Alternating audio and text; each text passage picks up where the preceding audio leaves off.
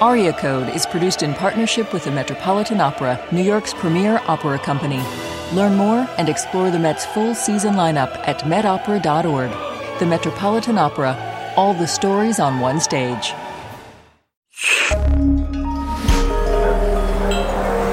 Listener supported. WNYC Studios.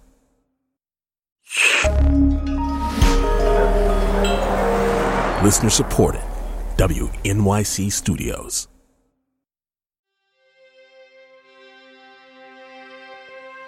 Remember who you are. Povera donna, a poor woman, sola, alone, abbandonata, completely pushed away by everybody.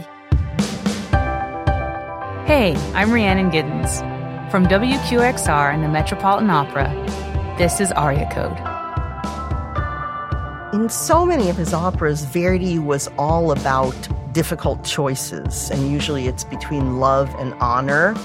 Violetta's choosing between love and freedom. In each episode of Aria Code, singers and other experts decode one aria, and then we get to hear it all the way through with fresh ears. Today, it's A Forse Lui and Sempre Libera from one of Giuseppe Verdi's most famous operas, La Traviata. Sex workers are everywhere. Anywhere that you could imagine yourself being, that's where we are, especially the Opera House.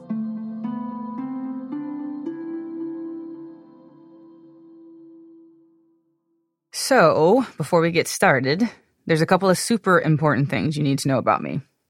First of all, I'm a Pisces. I'm also a folk singer, a banjo player, and a fiddler. My main job on this planet is to excavate the hidden corners of American music. I co founded a band called the Carolina Chocolate Drops. Yes, we were a black string band. We played banjos. We won a Grammy. It was cool. The MacArthur Foundation called me one day to say that I was a genius. But none of this is why I'm here with you right now.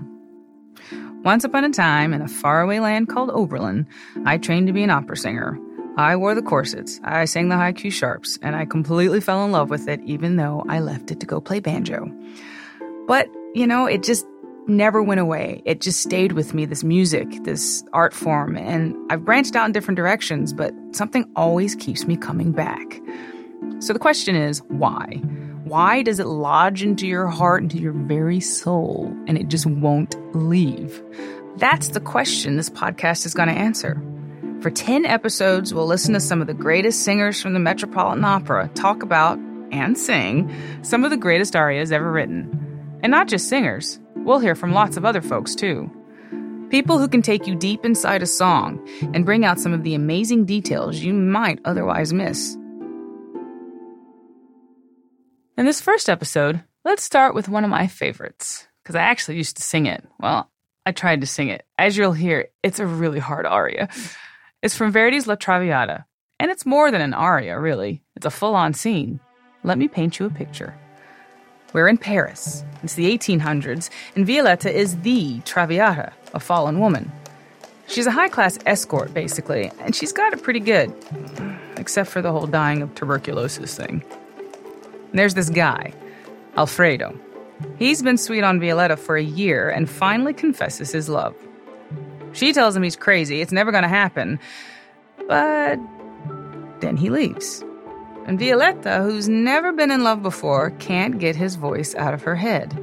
So now she's got a choice to make, and it's a big one freedom or love. She's completely torn, and she's having all of the feels. And because it's opera, those feelings are set to song, and this one is pretty epic. So, to help reveal some of the magic, I've assembled a crack team of brilliant women. Hello. Soprano Diana Damrau. When I was 12 years old, I saw La Traviata and it opened up my mind, my horizon, my future, my life. She's singing the role of Violetta at the Met. Dramaturg Cori Ellison. Glad to be here. She's sort of my go to opera guru. Always happy to talk about Traviata. And Brooke Magnanti. I am such a fan of this aria. You could say her resume is uh, eclectic. She's got a PhD in forensic pathology, and she used to be a call girl. Woo! I'm excited. All right, Brooke, that's what I'm talking about. They're going to show us what's really at stake for Violetta. Musically and dramatically, as she makes the biggest decision of her life. So now, let's decode the Act 1 finale from Verdi's La Traviata.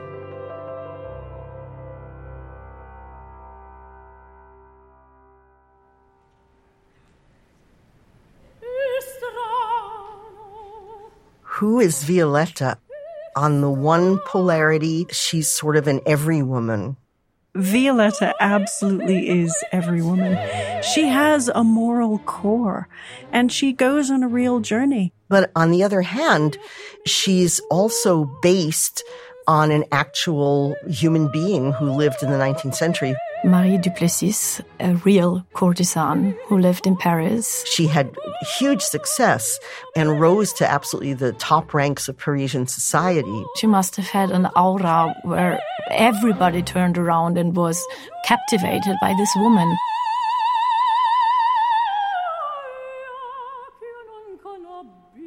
She ended up, of course, becoming very ill with tuberculosis, which at the time was a death sentence. She died adored but impoverished. All of her things had to be auctioned off. That is something that is a seed of fear for a lot of sex workers. When this is over, what do I really have? I have what appears to be freedom now, but will I always have it?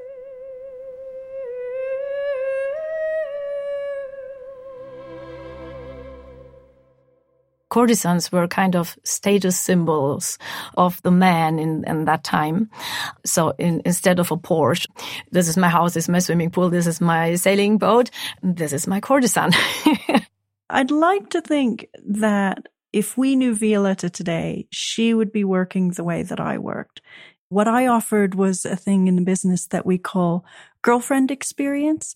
So meeting with me was not like being with a long-term companion so much as it was like going out on a date with somebody who was very interested in you and where there was guaranteed sex.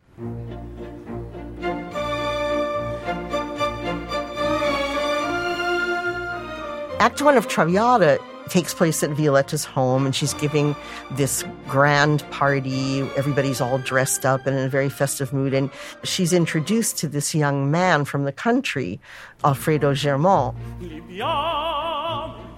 He claims that he's been in love with her from afar for a year, and she kind of laughs it off.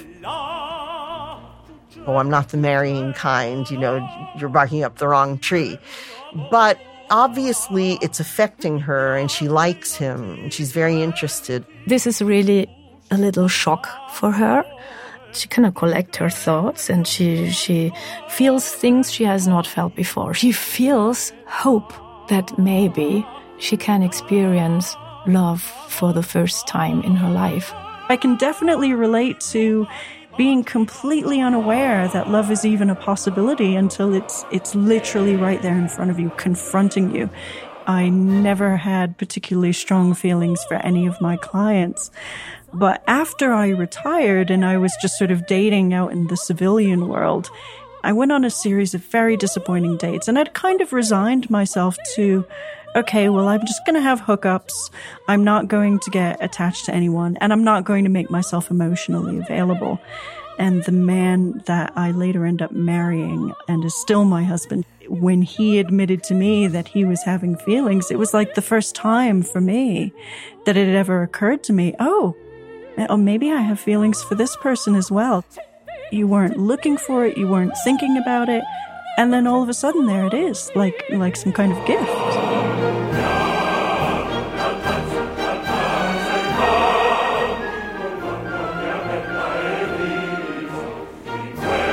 But also, she knows that if a courtesan experiences love, she will have to pay for it.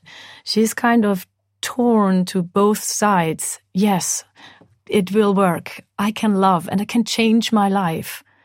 And on the other hand, actually not. I'm caught. I'm in a cage. I cannot escape the town, the people, the society. And death also. She's sick. She'll probably not recover. She doesn't know how much time will be left. And that's how the aria starts. It comes out of nothing. the people are gone and the house is empty. And then we go like a big zoom into Violetta's heart. And she says, Estrano. È strano.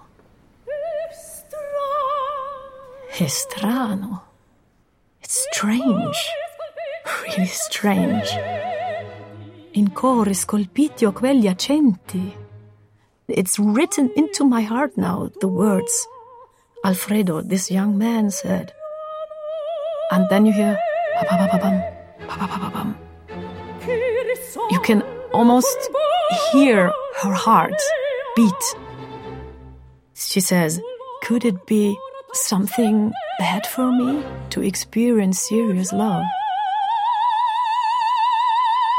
So the music goes up and you have long notes and you hear softness in her voice as well as that, that she's deeply, uh, how do you say, struck by what just happened, this scene with Alfredo. I think this was just a shock to get this wave of love of this young man.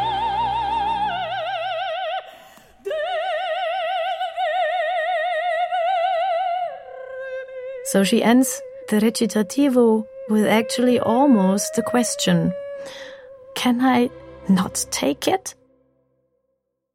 We know the answer. She wants it. Love is important no matter who you are.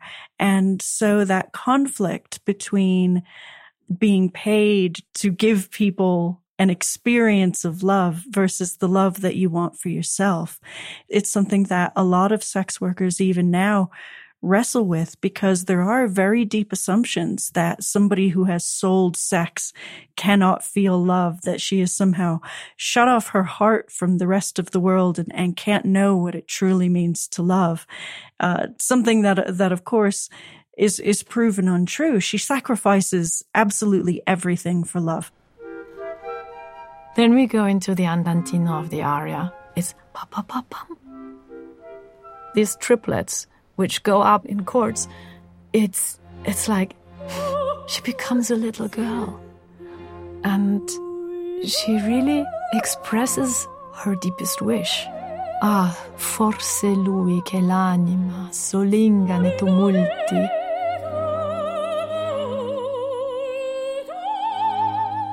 So that means, oh, maybe it's him.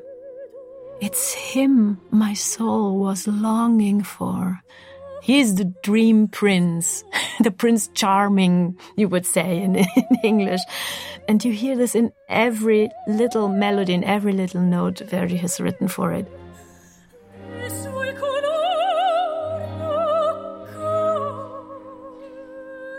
She's whispering her hopes and her dream. And it's such an amazing aria because, you know, she says, Is he the one that I've been dreaming about? And the first part of the aria is an F minor. So it's sort of this, this bittersweet kind of thing, warm and hopeful, but hesitant. And then all of a sudden, it sort of blooms into F major. Where what she is doing then is literally quoting his music that he sang to her earlier in Act One in their duet Un di felice. Ah, quell'amor, quell'amor che palpito nell'universo, dell'universo intero. Love is the heartbeat of the whole universe. And she repeats it word by word with the right rhythm, with the right notes. It's absolutely identical. So that means it's really inside her heart and you feel her excitement. You feel the longing.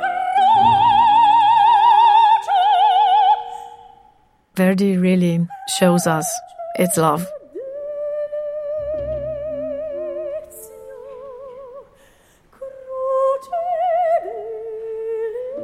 But for the courtesan, there will be a bitter end. she knows it.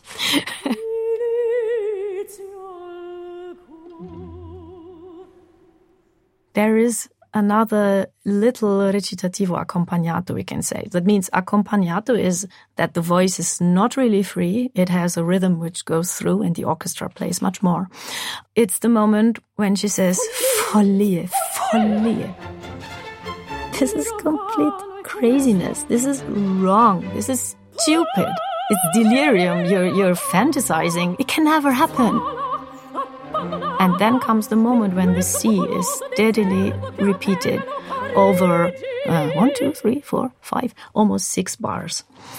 I think it's like she would hammer it into her mind, into her consciousness. Remember who you are. Povera donna. A poor woman, sola, alone, abbandonata, completely pushed away by everybody. Nobody can be as alone as she is.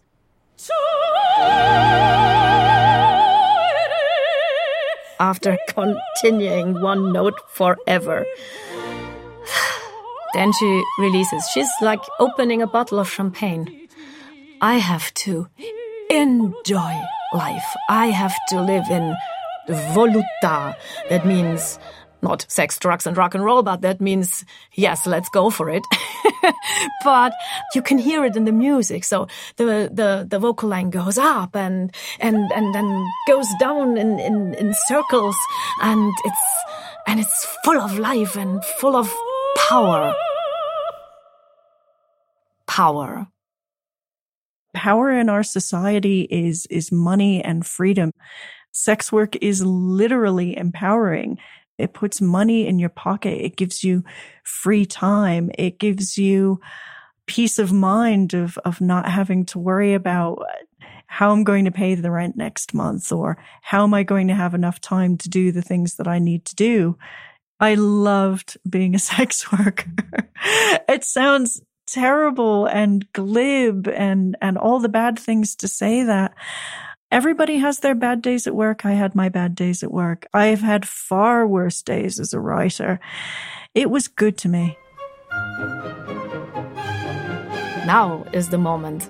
The huge orchestra starts playing the Allegro Brillante. Sempre Libera. In this moment, it is not happiness, it's not, it's not joy, it's almost frenetic. It's really, she's desperate. You can hear it in the music, and she always goes, goes up and higher and higher.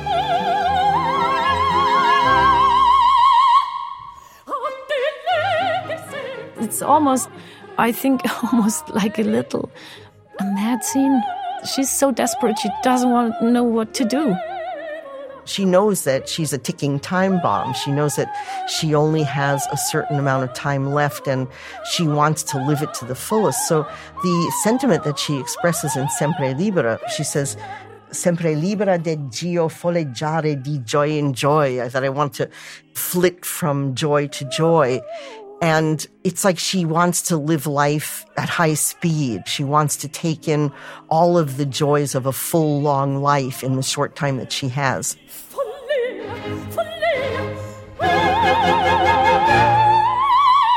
It goes up and down fast, and that's what coloratura is. It has to be sung in a, in a very um, virtuosic way.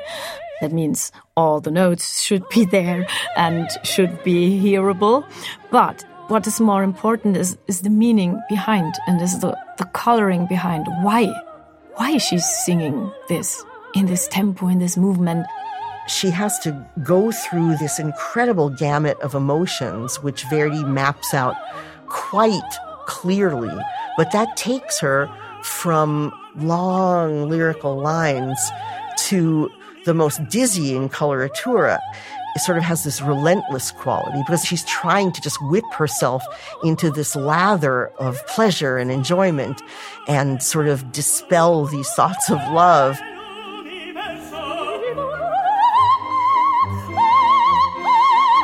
Well, and then there is the famous last note, the famous high note at the end, which is actually not written by Verdi. It, it, became tradition, and I think yes, if, if the soprano has this note, if she feels good that, that night and she sings it, fine, wonderful.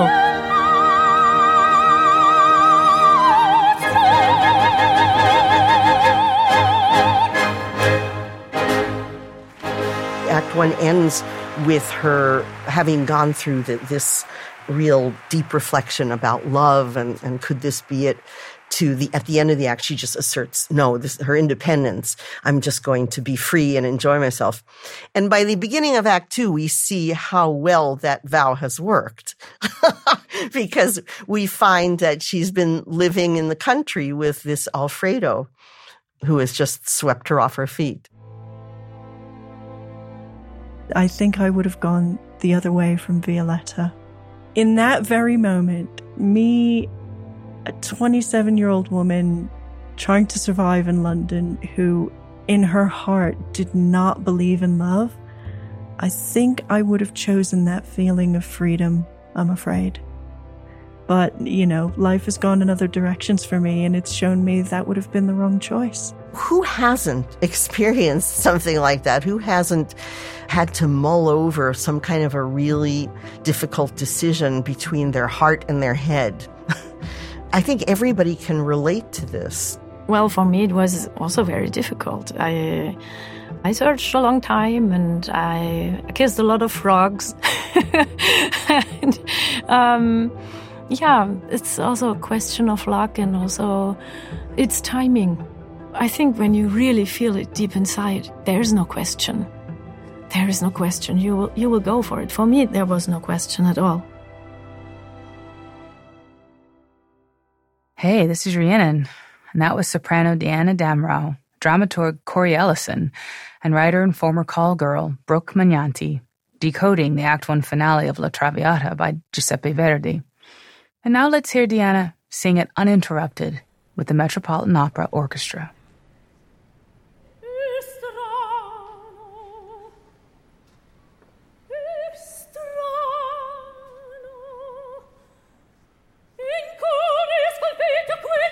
Música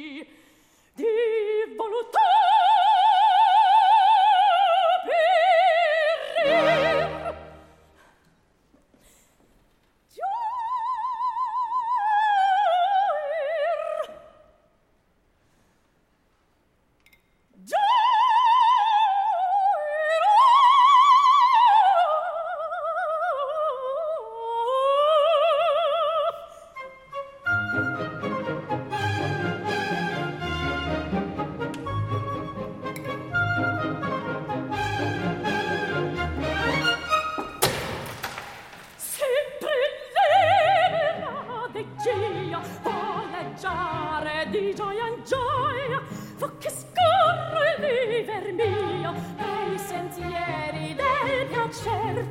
Nasca il giorno il giorno muoia sempre lieta e ritrovi muoia oh!